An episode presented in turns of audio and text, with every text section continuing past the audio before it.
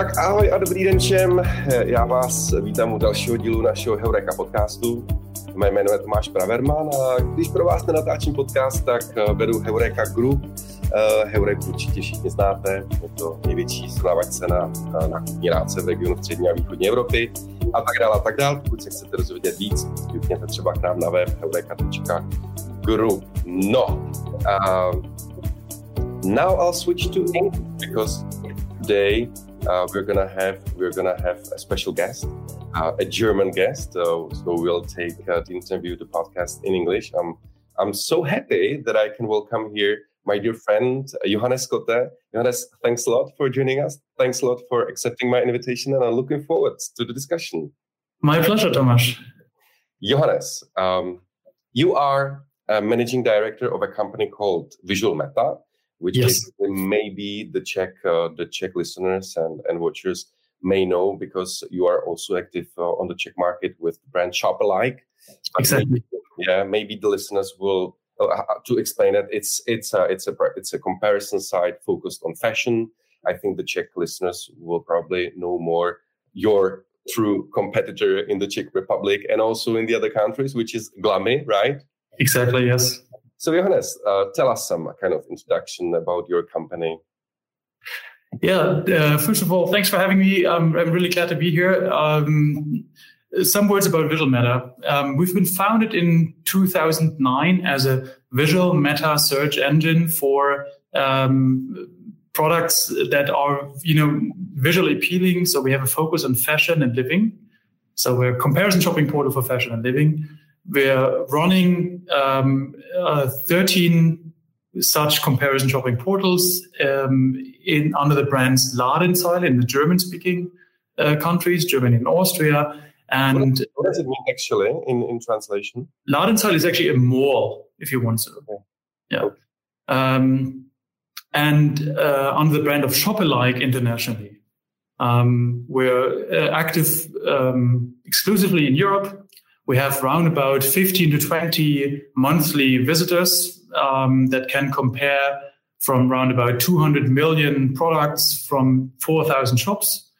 Um, we are estimating our uh, yearly uh, GMV, so the the revenue that the shops are doing with us, um, at around 120 million euros. Um, we're part of the Idealo Group, which is in turn part of Axel Springer, a European or um, media powerhouse that has its roots uh, in Germany. And um, I've been with the company now for six years. I joined in 2015 um, as a managing director. Back then, the two founders have still been on board. Um, they went off board in 2018, and I now have uh, another I say one wingman um, that is new, and together we're running the company. How about some financials, uh, meaning revenues, EBITDA, stuff like that? Are you open in these questions? Well, we're um, in Germany. You can read it anyways online. So um, we're looking at um, yearly revenues of around about 35 million euros, okay. and 200 people, a little bit more than 200 people. 200 people, and yeah. how much? How much is there left? Pardon me? Uh, I'm EBITDA, like uh, profit, some profit number. We don't share profits numbers. ah. no, um, been, for me, honest, you know me. I always try at least twice. you try to get to the bottom of things, but we don't share that. yeah but back to what you said that uh, that it's uh, uh, that it's actually legally obligatory legally obligatory to share the numbers. That's valid also in the Czech Republic. But the truth be told, not everybody does it. Actually, we do, we do, but not everybody does. Of course, you do. You're clean. uh, okay, okay. And uh, like in terms of share, of what you do in the particular countries, like what does your uh, how, how big share does your home country Germany do in comparison to the other countries? Germany has the overwhelming majority of the business. Um, so we're looking at around about 80% of business in Germany. Um, yes, um, so that is that is by far the most important market. There we also have um, the highest uh, market shares, of course. As you said, in um, in, in Czech Republic, for example, our biggest competitors uh, are Glami and Biano. Um, they are, as Czech players, they're also very strong in their home market. Um, the same is true for us in Germany. Hmm. But you run everything from Berlin, right? You don't have any offices in the other countries, do you? Yes, that's true. We have this beautiful office here uh, in in the heart of Berlin, um, which is a, almost a completely open space uh, in, a, in a very modern building, allegedly the most modern uh, office building in Europe. Uh, it's been newly built. We moved in a year ago together with a lot of other Axel Springer uh, companies, um, including Idealo, as said, our mother company. And we're running all the um, shopping portals from Berlin. We do believe in the power of you know co-location um, in in meeting people personally, even though it's hard these days, of course, under these circumstances. And uh, mobile working has become an absolute normality or commodity. And we're of course also uh, adapted. We've adapted to that. So nobody has to be in the office these days. But we strongly encourage people to come to the office because um, I do believe that uh, nothing can actually replace the personal contact. And a lot of the better things that happened throughout the last month, um, you know, didn't happen in online meetings that were scheduled. A lot of these things happen in uh, talks that you have over lunch because you meet people, or in talks when you meet at the coffee machine. Or we have a wonderful rooftop terrace uh, up in the 11th floor uh, which is a green a, green terrace. And of course, we meet there at night. Um, you know, we have a sundowner drink, for example, uh, from the beer fridge, um, and we talk. And a lot of really good things happen during these kinds of talks. And that's why um, we think it is good and important to have everyone in one place. Nevertheless, we also know that we need locals. I mean, I don't speak any Czech, for example. I don't speak Hungarian. So we, of course, um, hire people from those places. We are lucky that Berlin is such a vibrant and international city that attracts a lot of people from all over the world, uh, including all the markets that we're active in. So that is quite it's quite possible to you know um, uh, hire Hungarians uh, to run a Hungarian or a Czech people to run a Czech uh, comparison shopping portal.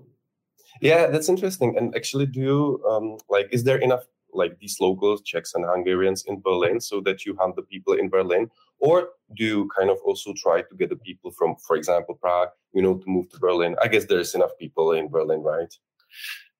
Um, normally there are enough, but we also do hire people from other countries, and we advertise our jobs uh, there in in many cases. Um, the advantage being that I mean that that people are you know coming directly from the market. If you have um, expats that live in Berlin, I don't know, for five, ten years, uh, they're often still in touch with their local market, of course. Nevertheless, um, if you live uh, abroad for a long time, it does change you, and you you lose a little bit of contact. But in fact, we do both. Mm, absolutely. But the topic of the home office is um, pretty interesting. Let's not waste too much time on it. But uh, just wanted to ask you what is your approach towards uh, uh, the employees? Meaning, are you kind of forcing or are you going to force them to come back to the offices or are you going to be kind of open to work from anywhere, stuff like that? Yeah, I mean, at this point, and also even before the lockdown came, um, we've already sent people home because back then it was uh, obvious that you know we needed to do something and we needed to do our part in order to contain this pandemic. Um, things have changed now. Um, I think we know more. We are more in control of things, and um, um while we must be wary not to underestimate the uh, say the danger that continues to to to be there of infections, etc., especially for the people that have some predisposition uh, to being sick. Um, we also see that um, the culture changes. And again, a lot of these things, a lot of the good things happen in a company um, without being planned um, on, you know, um, during talks like I just described.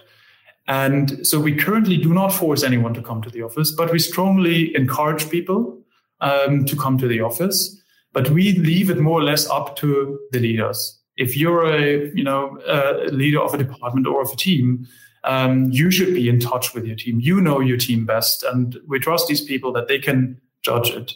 Um, however, what we see is that many people that come to the office really, really enjoy it, and um, I have talked with them and say, yes, come to the office. It's wonderful. I mean, we have this rooftop terrace. You can have lunch with your colleagues. You know how wonderful that feels. And also for me, I I spent a lot of time at home. Um, uh, working from home and worked, but coming to the office gives me so much more energy um, that I really enjoy it. And I try to pass this energy on and this passion on to, to everyone else. At one point, though, we will switch to a different mode of working. Um, we've made two things clear. Number one, uh, a pure home office um, uh, company uh, we will never be because we strongly believe in the power of co-location and personal meetings. Um, but we need to experiment. Uh, so we we set up an initial uh, plan on how to do how to deal with things, and that is quite uh, straightforward. Um, you have to be two office uh, two days per week in the office, and the rest of the week is up to you. Uh, welcoming newcomers, um, introducing newcomers, etc., has to be done in person in the office. And we also strongly encourage teams to also come to the office when there are newcomers, um, because it's pretty sad if you come to the office and nobody is there. Um, um, but we'll experiment with that. You know, if if that's too much and um, people say, well, it doesn't work, we can cut it back. If we think it's not enough, um, then we'll increase the number of days and we will um, test and learn. Mm. Yeah, I, that sounds logical. We are also gonna introduce some kind of, you know, principles. We are gonna be more free, let the people be responsible over where they like to work from. But it's going to be just, you know, a trial, a pilot. Let's yes. see how it works, and let's uh, uh, perhaps let's change the, the, principles after we get the experience. So yeah, it's new new age after COVID age, you know. so uh, yeah, in many aspects of, of life, it's very new. Yeah. Um, uh, just one last question regarding uh, Visual Meta. Uh, there is so many tech companies in Berlin, actually, as far as I know, so many headquarters of international uh, tech companies. Uh, you know, naming you know Zalando, right? About you, I guess. You know, your mother company, Idealo, etc. How hard is it actually to get the people there? Very. Very. the, market is big. the market is big, but quite competitive. Um, and you have to um, always up your game constantly. Um, there has been an incredible dynamic uh, on the employer market uh, in Berlin or the labor market in Berlin when I joined the company uh, to, in 2015 um, you know, the, the minimum wage had just been um, introduced. Before that, Berlin was full of interns that worked for very little or even nothing. Um, we as a company, Ladenzeile, we never um, we never paid nothing, but we paid very little back then, and um, we got very decent people.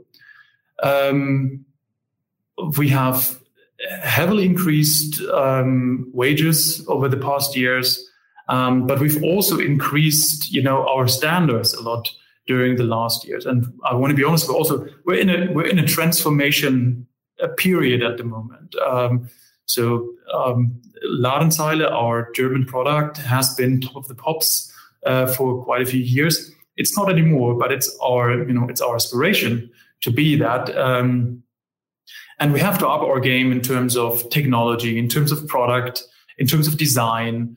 Um, and in order to be able to do that, you need senior people from outside the company that have seen a lot of other companies that have experienced high performing companies, um, very product oriented companies. We've been in the past a very marketing focused company. And of course, you shouldn't, you know, we, we shouldn't let go of that strength. Uh, but we want to become more of a product focused company So you have to build up a high performing team. So we upped our game also on that end. We've increased the expectations and the standards that we have. And um, that way we're at the moment very much transforming the entire the entire company. And that's the good thing. In Berlin, you get these kinds of people. Right? If you are in the middle of nowhere, um, you'll have a very hard time to hire senior product marketing tech people that have seen companies like the ones you have mentioned. Mm-hmm. Yeah, I can agree more that actually it's really important to have senior people, and um, it's hard to get them. But yeah, it's about the employer branding, uh, how attractive you are. But uh, like having senior people strengthens the company that much that it always pays off. Uh, I think so. Anyway, uh, let's move on, uh, Johannes. Uh, let me make up a little bit about you. Like you said, you've been you've been uh, you've been a managing director for the last six years, right? And I saw uh, in your on your LinkedIn that before you had been actually a consultant in the McKinsey company, yes, uh, which is very usual way actually that you know people start their career in a in a consulting company like BCG, McKinsey, etc. Uh, I wanted to ask you actually, uh, is it in your opinion, according to your experience, is it actually a good kind of way uh, in the career of young people to start in such a company? Is it a good like precondition of being an, a successful uh, manager uh, or a leader uh, in the upcoming years? It has pros and cons, like everything. Um, I think on the pro side, um, uh, you get a very, you know, uh, you you get to a an environment that is very ambitious, very hardworking, very analytical, um, very aspirational, etc., etc., very, very energetic. Um, and you build up a network, um, you build up skills. In the beginning, it doesn't really feel like you build up skills because you have the feeling you don't learn. You know, you, you don't learn much because you jump from topic to topic and you just solve problems. But once you, after one, two, three years, you look back or you see more junior, um, uh, say, colleagues that just joined uh, the firm, uh, you see, okay, wow, I, I, did learn a lot about managing myself, managing teams, managing projects, so, uh, structuring problems, structuring or solving problems, um, and so on and so on. Um, in, in, that respect, it's a very good start. Plus, you have the employer brand, of course, right? Um, in that respect, it's a very good start. Um, and you get to learn a lot of different companies, different industries, and so on. Um, I think things that you do not learn well enough in order to be really well prepared for a managing position is leadership. And uh, that is because I think you don't really have to lead at McKinsey. Um, you have very energetic, very motivated, um, overachievers uh, that are very easy to to um, to lead. And uh, one thing that I've also learned throughout the last years is that we um, it is it is very hard to to create a really meaningful purpose of the for a company. Um, we've upped our game also in that respect um, significantly. We've spent weeks on defining uh, our you know our brand what are we about um, what is our purpose what is our vision why are we there why it's good that why is it good that we are there so we went it was actually a month we went to a couple of workshops internally for example and we came to a conclusion um, then we looked at it again a couple of weeks later and said no it's not it so we went through the whole process again and now we have um, reinvented ourselves in terms of our company purpose. And we've defined it to be finding favorites because that's what we want to be about. Um, but it's not only about that phrase, it's actually about, you know, the story around it. Why is it important to, you know, empower users to find their favorites in fashion and living and lifestyle? Um, and it's rooted rooted in a very fundamental human truth, for example, and that um, is something I personally completely underestimated. How important it is to have that, um, because I am, you know, I'm I'm I'm a um, I'm a businessman by heart. I studied that. I always wanted to do that. Uh, so doing business in itself was valuable to me, but it's not anymore to uh, to to everyone, and it's of course not uh, to everyone out there. So you know, giving people a deeper meaning for why selling shoes online is great um, is something that is not easy, but I think we have found a really, really good answer to that. And I'm happy about that. But it doesn't stop there, of course, right? Then you have to make it happen. What does it mean for the product? What does it mean for our user journey on our side, but also away from our side? What does it mean for our design for, you know? Uh, so we have we have that after that we have spent months again on on uh, reinventing our design. We have spent months um, uh, on our values, on our guiding principles, all of these things are incredibly important. And um, some of these things McKinsey does really well, like, for example, the value driven work. It's a very value driven company. Some of these things, um, you know, what is our purpose really at, at McKinsey? I couldn't have answered that. I can answer it now for my company. And um, uh, then you need to, you know, you need to build up an organization McKinsey is a very structured organization. Um, you just grow into that. Um, but looking at a product as it is today and looking at a dream that you've just, you know, invented and that is only, you know, it only exists in your dreams, in your imagination, and then sketching a path from, okay, how do we get from where are we now? It, it, with incredibly many problems. And you know that I am sure everybody comes up with problems and you have dozens of them. And if you wanted, you could drown problems every day. But sketching a path from, okay, where are we now to that, you know, to that dream that you have in terms of what is the organization look like in terms of structure, in terms of people, what are the values, what is the culture that you would like to have, what are the technologies that you need to employ um, what is your employer brand in order to get to that point to attract all these people etc so there are a lot of puzzle pieces that um, need to come together in order to really um, um to, to, to make it work. And if one of these puzzle pieces is missing you know you you won't fill the whole picture. And um, it's a constant iteration. Um, it can be uh, really really exhausting also sometimes because uh, companies like people tend to fall back in old habits. Uh, so you have to constantly repeat yourself. Sometimes you have to say, sorry, I was wrong. right? It, we took a wrong decision. Uh, that happens. Um, all of these things happen, and you just need to keep it up and and uh, keep going in, in in the direction that you have laid out and follow follow that dream. And you never know whether, whether you're going to make it or not. Um, I found something, I read something really, really inspiring lately because it, it, it can be really also an energy drain, you know. Um, you never know whether you're going to succeed, so you better enjoy the way there.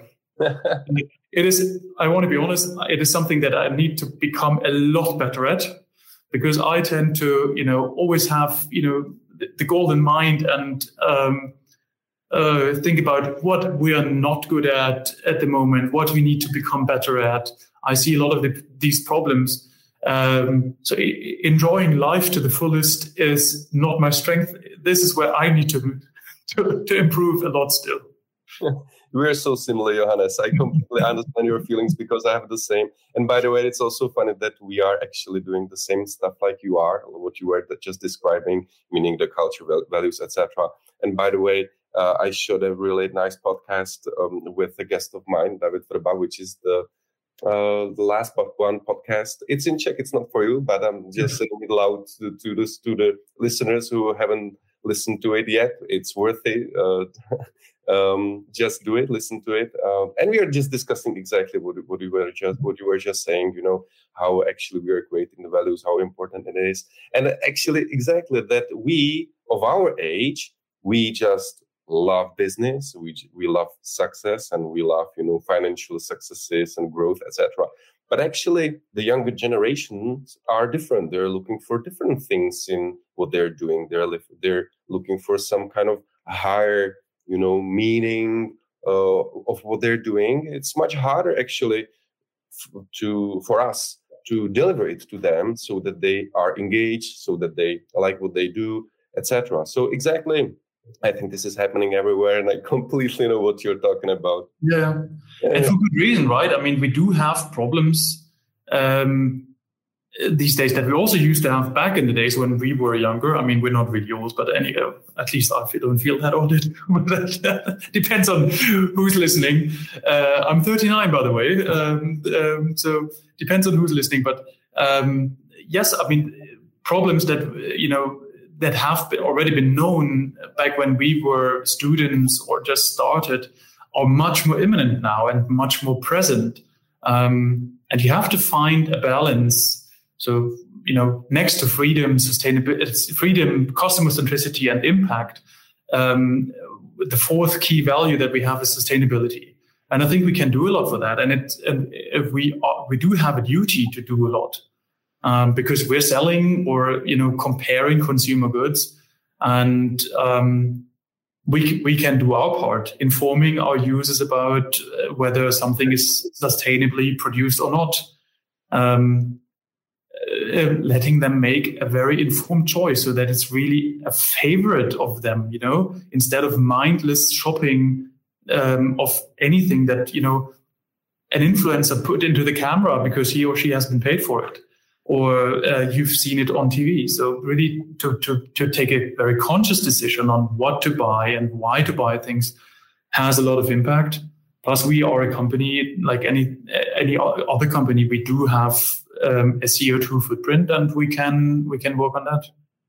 Yeah, absolutely. By the way, I wanted to say at the very beginning to say sorry to the listeners that actually the the, uh, the quality of audio is not that high today because uh, those who are listening us on Spotify um, don't see it, but uh, we are we are just uh, you know doing this uh, the podcast uh, via online via um, uh, via the laptops. So obviously the, the quality of audio is not that high. I'm sorry about that. Just I wanted to say that to the, to the listeners.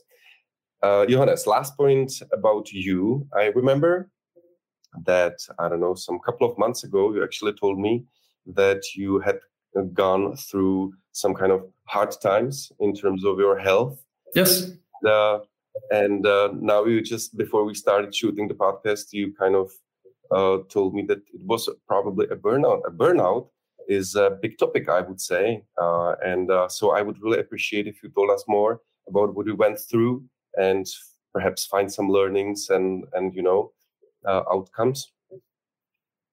Yes, um, I mean I'm I'm pretty open about that. Um, I I was sick. I had an intestinal disease um, that took a lot of energy.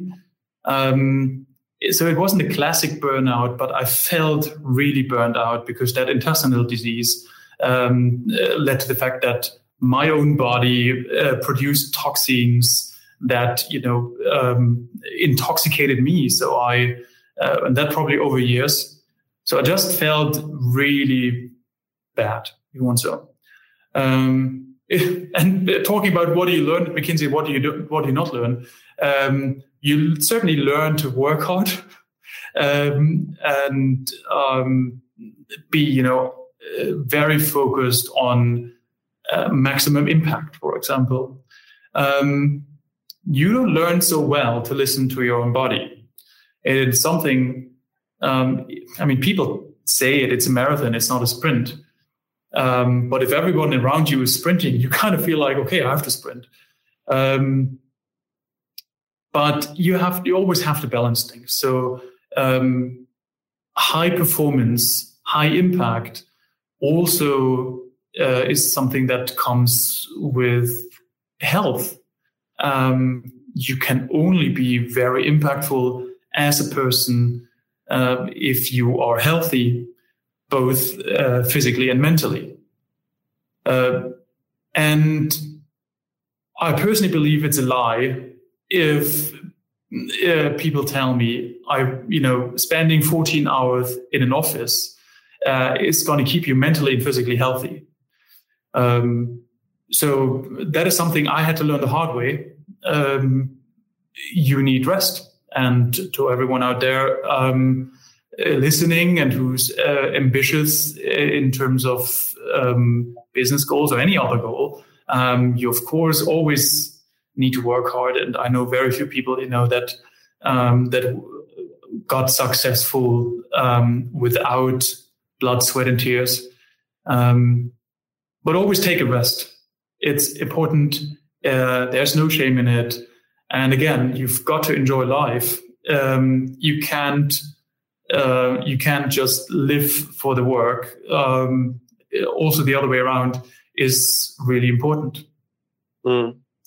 You know, I think a lot of people find this fact out only after they go through the burnout. yes. Uh, so yeah, let's say it loud once more. Like rest is important, and uh, and uh, do start resting. Do start, you know, um, resting physically and mentally, and doing some sport, etc. Before you before you burn out, because then yes. it's, uh, it's a painful learning, right? Yes, and I think it's important to uh, to know that you always have a bias in your perception. I mean, you look out there and you see all these incredibly successful people. Um, and uh, they might not only be successful, they might also be, you know, beautiful and sportive and uh, rich or whatever you, you know, you desire. And um, if if I learned one thing in life, um, that it, then it's do not compare yourself to others. It will either make you arrogant or really unhappy. Um, that's not from me, it's from Max Ehrmann, an American poet. Um, rather compare, and that's what Jordan Peterson writes in one of his books, 12 Rules for Life. Um, compare yourself to yourself from yesterday. And if you feel you made progress, then it's a good thing. And don't care too much about other people. Today's world is a lot, and I mean, I'm, I'm, I'm, you know, active in the digital world, but today's world is a lot about um, comparing to others, showing off to others. Facebook, Instagram, and whatnot have you know pushed this really hard. But also in the past, I mean, we had magazines with rich and beautiful people. Uh, it's fine to look at them, but don't compare yourself to anyone out there. Live your life, take your decisions. You know what's good for you. Then you know more than many of the people out there. It's really nice what you just said. I fully agree with that. And uh, but it's hard. It's hard not to compare Absolutely. ourselves to the to Elon Musk, you know, and people like that. Uh, but you're absolutely you're really right. You're really right, and uh, um, you know, hmm, it makes you unhappy, you know, comparing yourself to other people, to the successful people. But the truth is that actually these are, you know, one I don't know one hundredths of a percent of the most successful people. So comparing comparing ourselves to them does not make any sense, right? Anyway, let's move on. Uh, let's move on, Johannes, uh, more to the business. Mm-hmm. Uh, you know, uh, I'm curious actually, how does um, the German e-commerce look? Uh, there's Amazon as a dominant player, uh, and we, the Czechs, or in our you know bubble in the in the e-commerce Czech market, we are kind of scared that, that Amazon would come because wherever they came, they just you know started to rule uh, the market, you know, uh, conquered the markets and became dominant because actually wherever they are, they are truly dominant. So how is it actually? How does the e-commerce uh, market environment look in Germany, having Amazon there? Like, how is it actually? How easy or hard is it for the other for the other players on the market to be successful, etc.? So um, I mean, in terms of, let's start maybe first with size and the consumers. Yeah. Um, uh, the German e-commerce market is growing at um, normally growing at high single-digit numbers uh, year over year, and um, with one exception, that was last year, of course, um, due to the pandemic. Uh, I think that was uh, the case everywhere, so no, um, no big deal. Um, yes, it is absolutely dominated by Amazon. Um, the uh, estimations vary, but you can say that Amazon is around about 50% of the German e-commerce market. So half is Amazon. And um, the rest is say distributed between a couple of big ones and many medium and small ones. So there are still tens of thousands of online shops out there. And in fact, also one effect of the pandemic is that there have, you know, there have um, been more and more shops out there.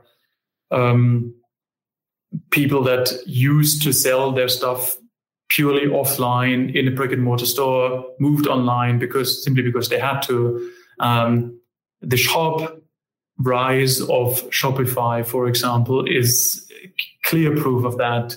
Globally, we see that um, that trend. So the diversity online is actually even increasing. Um, however, uh, um, also the concentration on Amazon has increased throughout the last years. Um, the driver behind that is primarily the Amazon marketplace. And what we see also recently is that um, the marketplace is becoming more and more professional. There are even companies that are buying successful or maybe also not so successful Amazon marketplace sellers and professionalizing them.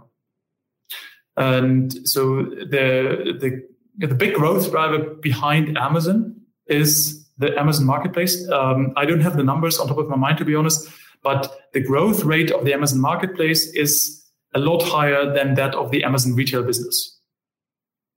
Um, the question is, why is Amazon so dominant? Who, maybe who are the other uh, players? Um, you have uh, classical players like Otto. Uh, Otto used to be a catalog business. They're around for uh, decades already.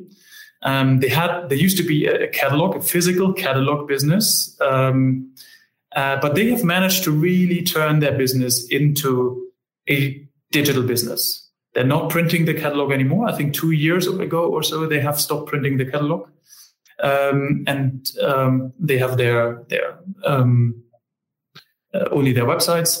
Uh, they are running um, under the brand of Otto, but they also have a lot of other brands like Baur um, and um, uh, most notably lately because they IPO'd uh, About You. Um, so, and they're very active in the fields of uh, fashion and living like we are.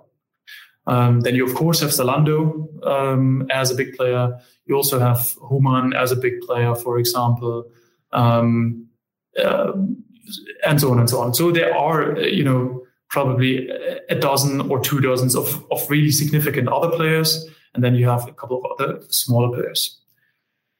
My personal hypothesis on why is Amazon so strong, um, in my opinion, they have two main uh, competitive advantages. One is they've got everything. Uh, two is they're incredibly fast in delivering. And that's it. the latter, in my opinion, is what really makes Amazon unique. You order today, you have it tomorrow. And that is something, you know, that is, you as a user, you just get used to that. Um, and it comes also, of course, with a couple of other benefits. If you are Amazon Prime customer, you also have the Prime Video, for example. Uh, I mean, they're smart about these kinds of things, right? Um, so you have also a couple of lock-in effects, whether that's you know in terms of cartel law or competitive law, whether that's really legal, I uh, I I don't know, but they're bundling these things very smartly, and um, yes, and I think that is what uh, what makes them so successful, and they're um, day after day they are um, more successful and um, more dominant uh, than before. Mm. And in terms of the Amazon marketplace, uh, you said that actually that's the growth driver. But what, what I've heard uh, is that actually uh, what Amazon does and what they're uh, badly known for is that they have the new member of their marketplace, mm-hmm. which sells something what Amazon does not have in stock. But you know, after some time, they kind of cherry pick uh, the know-how, cherry pick the products which are well sold in the Amazon marketplace, and then they kind of uh, take it over, meaning they start to sell them, them to sell it themselves. Is it true, or is it just some fake news? What uh, what maybe was happening in the past, but now it's not happening any longer. Do you know? I cannot uh, judge this fully. It's something that's been alleged quite a few times already, and um, um, also um, say from from serious players. The European Commission is now looking into that um, because they are in, in Europe or in the European Union. They are in charge of enforcing anti-competitive um, or laws against anti-competitive behavior, and that clearly is or would be uh, anti-competitive. So they're looking into that. Um, I don't know the status of the proceedings. As far as I know, they have open proceedings and are looking into that now. Um, I haven't heard anything else um, uh, on whether it's true or not. They haven't come to a conclusion. Mm. Maybe uh, having the proceedings right now, they kind of slowed down this kind of activity.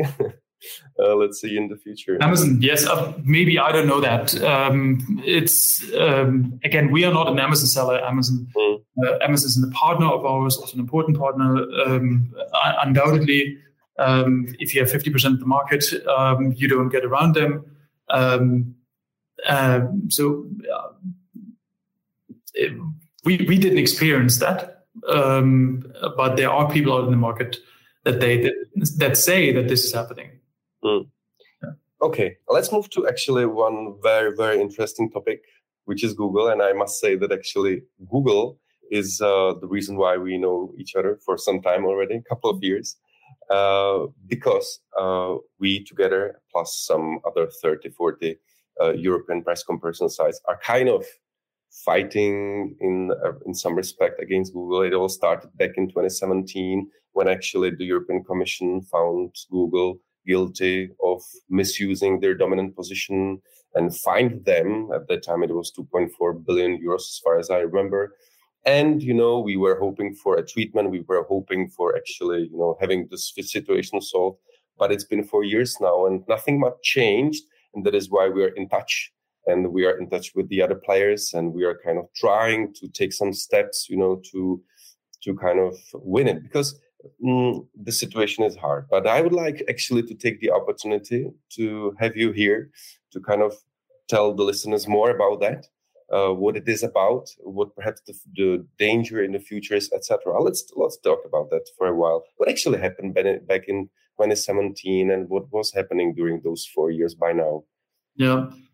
Um, well, Czech Republic is uh, in two respects different from very different from Germany. You don't have Amazon yet, um, um, and you have a second very strong search engine, which is Seznam. I don't know if I pronounce it correctly, but you know, I think what I'm talking about, right? You did, Johannes. But on the other hand, honestly, their market share is going really down, and they say, or it's like publicly said that at this moment it's 15% only and 85 is Google. So mm-hmm. yes, it, it's here, but honestly, Google is getting as big dominance as in Germany. For stronger. Mm. So, yeah, so the Czech Republic is actually, you know, uh, slowly but surely um, developing in the direction of the rest of uh, Europe or maybe even the world, maybe except for Russia and China. Um, Google in, in Europe has round about 95% market share in the search, in the internet search, general internet search. So it clearly is a monopoly and a, in large parts, well earned monopoly. They did a really good job um, on building a great search engine. Um, they've also defended their market in, in, in very smart ways and um, um the success of the search engine is also based on um, a very smart uh, technology of you know um, getting all the data from pretty much everyone um, and knowing their customers better or their users better than the users themselves would um, so they have a lot of data, a lot of personal data. Also, you know, if if if you're suffering suffering from um, I don't know a sickness, you pr- they probably know before your doctor knows because you've googled it. Um, and uh, so that is that is what their success is based on, and, and they have that monopoly, you know. And I'm not going to challenge that because I also admire Google to a certain extent. uh, um, for having been able to build that kind of product. And not only that, but also um, Android and Tag Manager and analytics and so on and so on. A lot of fantastic products are coming from um, from Google. Um, however, what I dislike and we as a company dislike, and that's why we complained almost 10 years ago uh, at the European Commission, is that they are abusing that monopoly. And what they're doing is they they have the monopoly in general search. If you search something online, you Google it.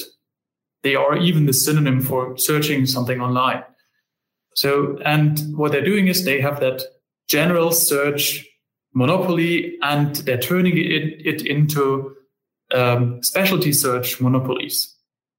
So, um, if you Google for Nike sneakers, if you Google for a, a new camera, if you Google um, for, um, say, a, a, new restaurant, um, they always put their search on top of the page and right onto the results page.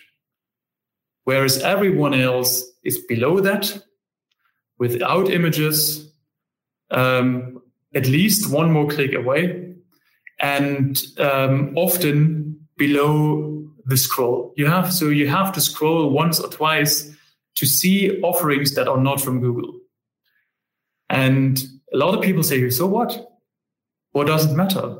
And uh, why is that? Why should that even be illegal? And um, the the simple answer is it's illegal because it's bad for the people. And the way I explain it to my grandmother is imagine you have a town, and in that town, there's one person that owns 95% of the houses. And you're running a bakery. Your neighbor is running a sports shop. Now, that person says, you know what? I'm going to cancel your contract. I'll put my own bakery in there and I'm going to cancel the contract with your neighbor and I'm going to put my sports shop in there. And all of a sudden you realize, well, because that person owns 95% of the real estates of the houses, it will also own 95% of the bakery business, of the sports shop business, of the restaurants, um, of the whatever other business you have there. And it, you know, even if it may not be, um, say, legally allowed to run, for example, pharmacies or uh, I don't know, a doctor's office or anything like that, they can charge the hell out of these companies or the doctors because they have absolutely no alternative whatsoever. Now, what happens? You have a monopoly people in that town have no choice but to buy in your place. So you'll increase prices. Very, very simple. And we have seen that. We have proof for that. Um, two years ago, we've run an analysis in 12 EU countries. Um, and we've proven that products in the Google Shopping Unit, which is the you know comparison shopping, either either product comparison or a a price comparison feature on the very top of the page. Um, prices are on average 14% higher than the same products in uh, the leading competitor's website. In the area that we're most, um, say, strong in, um, i.e., fashion and living, in fashion, it is a whopping 37%. So if you buy your clothes through the Google Shopping unit, you will pay 37% on average more. And that is because they're charging monopoly prices. And you can avoid that by clicking on something that is one click away. But people don't do that because people don't even see it and people are not aware of that. Right? In coming back to the uh, example of that town, you will have to know that every one uh, or every single shop is owned by that one shop. If you don't know that, you don't realize that. And going, I don't know, driving half an hour to ne- to the next town in order to, you know, to to shop in another town in another shop that's independent, that might be an alternative. But many people don't do that because they're unaware or they're lazy or whatever, or they don't care. So, and that is that is why that is illegal, and that's why the European Commission rightfully um, judged that this is an illegal abuse of market power and must not be done. And we were very happy about that, um, and I think it's fair and just because it you know it doesn't challenge the monopoly of Google. It doesn't say um, Google must not have that search monopoly. It only says they must not use it to the disadvantage of the consumer and competitors. And I think that's fair. Um, now, what has happened ever since, to be honest, almost nothing. And that is the problem.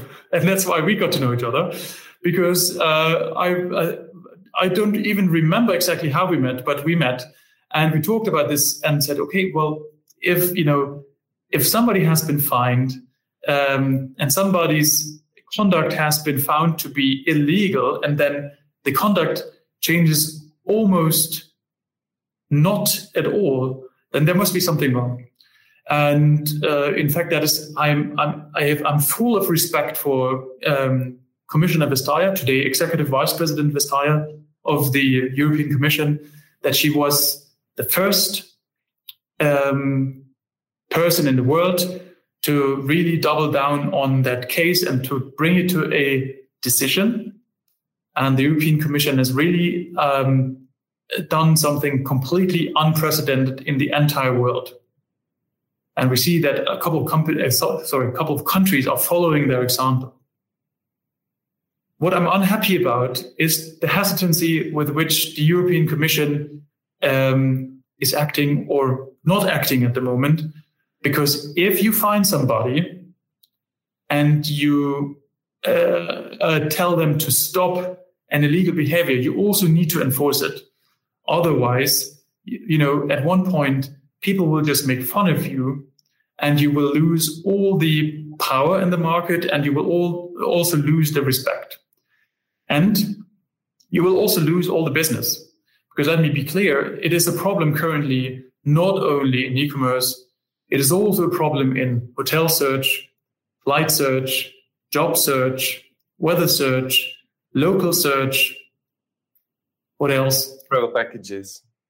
Yes, then um, real estate is coming. Um, car sales are coming. So the entire di- European digital economy is under a absolutely substantial or maybe even existential threat from being eradicated admittedly over decades right? It took google um, a decade to monopolize now the almost monopolize uh, the um, um, the e-commerce comparison shopping area. Um, but um, I mean, we're talking about economics here, right? So we think in decades, in 10, 10, 20 years down the road, we need to have that kind of foresight. So it really is important to get to a, con, you know, to a compliance mechanism, so to a solution to the problem that really does something. And um, we're not there yet. And people are unaware.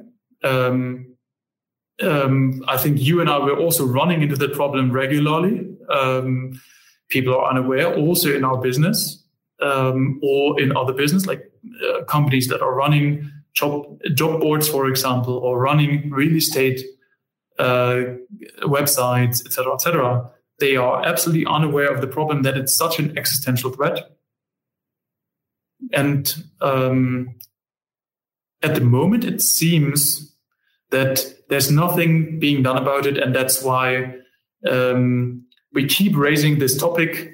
There is great um, consensus in the in the industry that this is a problem, and the European Union or uh, the European Commission needs to double down on really having an effective remedy to the abuse of market power. Last year, we have sent an open letter to uh, Executive Vice President Vestager that was signed by 165 digital companies and associations saying you need to get this done, otherwise, the European digital economy will die. And it does not stop there.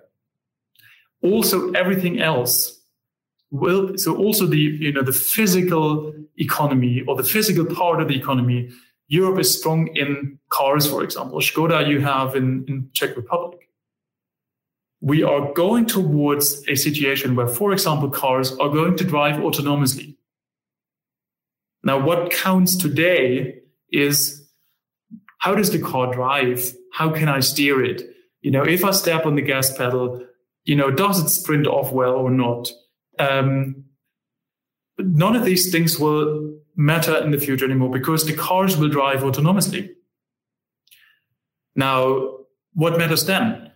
It is, um, say, comfort of a car, right?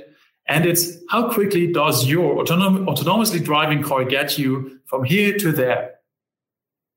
And that is a pure data game you need to have real time data of where everybody is, of how people drive, their behavior, where they want to go, and, and so on and so on. And the two companies that know this today are Google and Facebook because they track you everywhere, every time on all your devices. They know exactly where you work. They know exactly where you live. They know where you shop. They know how fast you drive. They know which route you normally take and so on and so on. They can predict that behavior. So they can also know where do you have or which route do you have to take in order to get to your uh, destination in quickest possible way and that's why they will at one point also um, be dominant in these areas also in the physical areas. And again if we don't stop it now at one point it will become unstoppable and uh, we will domi- we will be dominated by a handful of globally um, acting companies that know everything about everyone, are much bigger and powerful than any government in the world, and they will um, they will dictate how markets evolve, and that's why this is such a such an important thing to take care of, and that is why we should care. It took me a long time to explain that. I'm sorry for that, everyone listening. Uh, but um, it's something that I'm very enthusiastic about because it's it's simply the right thing to do. Uh, Johannes, um, I'm so thankful for such a really nice description. I wouldn't say it that well. Uh, you clearly explained. I completely agree with every single word you said. Uh, you know, I'm mm, like I'm a liberal right wing voter, uh, but also in a liberal democracy, monopoly is dangerous. It is. Absolutely. It is harmful. It is harmful. And uh, this is an unbelievable, powerful monopoly. Unbelievable. And exactly, like you said it, like the whole economy actually go digital, goes digitalized. So then what is left in a couple of tens of years when everything is digitalized and the digital world is being ruled by a couple of, you know, uh, giants uh, either American or Chinese ones. What is left there? What is left in the European economy? Nothing. So, and and what what makes me really scared is actually to envision what what what what has happened during the last ten years, and then what will happen during the upcoming couple of tens of years. How how the world, how the economy, how the European economical world will look in fifty, in hundred years if this go if it goes this pace if it goes this direction like you said there'll be no actually there'll be no european economy because there'll be no european digital economy but you know the economy uh, in 50 years will be only digital so yes you said it exactly like i like i feel it you know like you said full respect to google i love their products by the way now we are shooting this online podcast via google meet it works. it work. It works fucking well. Um, like most of the products uh, invented or actually being bought by Google work really well, and I use them every day. Um, but this is this is really dangerous, and we have to bear it in mind. And I'm I'm so kind of disappointed by the fact that back in 2017 we were celebrating the big success, but it's been four years, nothing really happened. and we are still trying to you know take steps to kind of persuade you know the European Union to take real steps, not only to find them, because what is 2.4 uh, billion euros for Google? It's nothing. It's literally nothing. It's like two weeks worth of uh, of, of profits. Yeah. so, um, building um, on on what you said, um, it, it's it's a pretty dystopian future that we're envisioning, but um, I I think it's it's realistic, and I think it is also because you said you love their products it's also I'm not only disappointed by the fact that there's nothing happening in, in, in Brussels for the last four years, really. I'm also disappointed by Google, I have to say, because this company used to say "do no evil." Now, the further we dig, you know, at, at least uh, the European Commission alone has fined them, I think, 10 billion altogether, which is again, I think, uh, they made 18 billion in the last quarter or so uh, in profits. So it's half a quarter for Google. It's a footnote in their quarterly report, um, even though it's it's an incredible amount of money for every normal person or company. Um, but this company, you know, they have um, they have been fined by the European Commission for three such um, abuses. Now, in the US, for example, we have found out about Project Bernanke, where everybody that is you know familiar with the with the digital world knows Google Display Network uh, or Google AdSense, which is um, two sides of the same product, um, whether you're a publisher or an advertiser. It turns out that Google has rigged the uh, auction between the advertiser and the publisher side in a way that alone in 2013, when they started rigging their own system, have made 230 million additional profits um, in the first year. And another example from the US, Project Jedi Blue, turned out that Facebook was doubling down on a technology called header bidding, which is also in display marketing uh, or display advertising, a new technology that is much more powerful than the uh, technology that Google um, used to employ. And that way, Amazon, and sorry, not Amazon, but Facebook became a real threat to Google's display advertising business. Uh, what they've done is they have um, colluded. They struck a deal. It's Project Jedi Blue. Okay, Facebook, you go out of that business. You leave that business to us. It's also a monopoly business, by the way. Um, Google has by far more than 90% of, uh, of, of, market share also in that business. Uh, so you stay out of that business. In return, on 90% of the display advertisements, we guarantee you a placement even if you bid significantly lower than your competitors.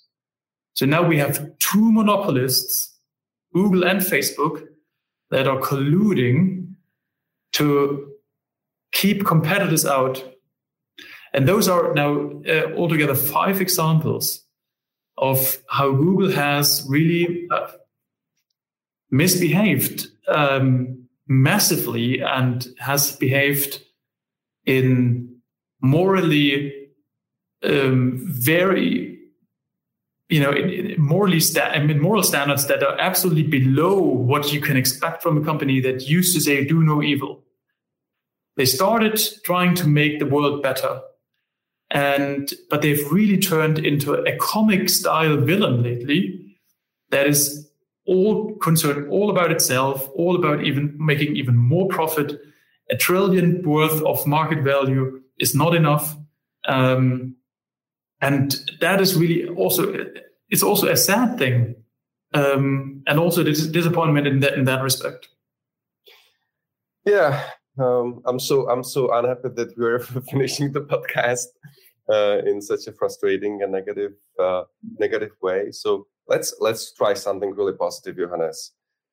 What, what, what? I'm not see. Uh, uh, it's it's a very dystopian future, or maybe not even future, but present that we're living in, right? Um, we are being dominated by people that, or by companies that constantly spy on us, that sell us um, to others, etc., etc. but it, I mean, it's it's by far nothing that we can do anything about, and um, you know, it's we we see, for example, in the European Union that we have now the Digital Markets Act. It's coming. Um, the European Commission is pushing this. We see um, more activities also in the US, even in the US. Um, let's see what we're getting out of there. Um, I am still not celebrating um, yet because all we see are starts. Uh, the the biggest donator to the Biden campaign was Google. Um, Eric Schmidt, the former uh, CEO of Google, was actually supposed to become a secretary in uh, in the cabinet of of President Biden. Um, those are bad news. The good news is we have Lina Khan now in the US, uh, who is you know known for being strict on monopolists and and very um, you know prone to digital markets, etc. So we'll have to see what's coming out of that. Um, it, it, it can still be you know normalized, um, but we have also to, we have to be aware of the fact that if we don't do anything about it, it will be what we just discussed. Mm. I didn't know the fact about. Uh, um, I didn't know that actually Google was the biggest donator of Joe Biden's campaign. That's interesting. But yeah, I wanted to say the same. That actually now it seems that even in the in the USA under the leadership of Joe Biden, there is some steps in the uh, in the area of uh, antitrust. Um, they are now discussing that perhaps all the giants should be divided into more companies etc. So I see a kind of a light in the end of the tunnel, and also I kind of still believe that in the European Union, we or the, the representatives will kind of get to know it and will actually do something about that, and that the that what we just you know draw, uh, what we envisioned, uh, will not come true. And uh, let's hope for that. Let's hark. Uh, let's work hard. Oh, shit. Let's work hard uh, to you know, to explain, to keep explaining that, because I think uh, most of the people, including the politicians, don't see it naturally, obviously, yeah. can't see it. Like we are the insiders, we are uh, in the business, and we can feel it, we can see it every day. So that is this is exactly why I actually asked you to explain the situation, why I wanted to discuss with you this topic. Uh, although all the other topics, uh, all the other topics we were discussing will, were also really great. Thanks for that, Johannes. It was real pleasure to see you after some time, although only digitally and online. uh, it was great. Before saying uh, goodbye to you, let me just speak uh, a minute in Czech. Uh, vážení diváci a posluchači, doufám, že se vám tento díl líbil. Johane, jsme nakoukli do Německa a poznali jsme trošku eh, německý, německý jazycký biznis, pobavili jsme se o tak, tak, tak jako důležitých věcech, jako je, jako je eh, monopolní postavení Google a tak dále. Eh, ještě jednou se omlouvám za kvalitu zvuku, natáčíme to online, nemám úplně, nemáme ani já, ani Johannes nemáme úplně perfektní hardware, takže kvalita zvuku je trošku horší, než když, než když to točíme ve studiu, ale tak já doufám, že ten obsah, že, že obsah vyvážel kvalitu zvuku. Chtěl jsem vám jako vždy říct, že budu rád za jakýkoliv vaše připomínky, za feedback, když mi pošlete na, sem na mailu, na Twitteru, na LinkedInu, budu rád za vaše připomínky, eh, budu rád, když dáte odebírat, follow a když tweetnete o nás a tak dále, tak dále. Zkrátka pomozte mi dostat náš podcast eh, mezi víc lidí. And uh, yeah, uh, Johannes, again, thanks a lot. I wish you a great day. Uh, thanks again for having for joining us, and uh, hopefully we'll see each other soon in person, right? Thank you very much for having me, and greetings to uh, all the iPhones uh, and and um, uh, YouTubers, YouTube watchers at home. Um, I hope you enjoyed the podcast, and see you soon. See you. Bye.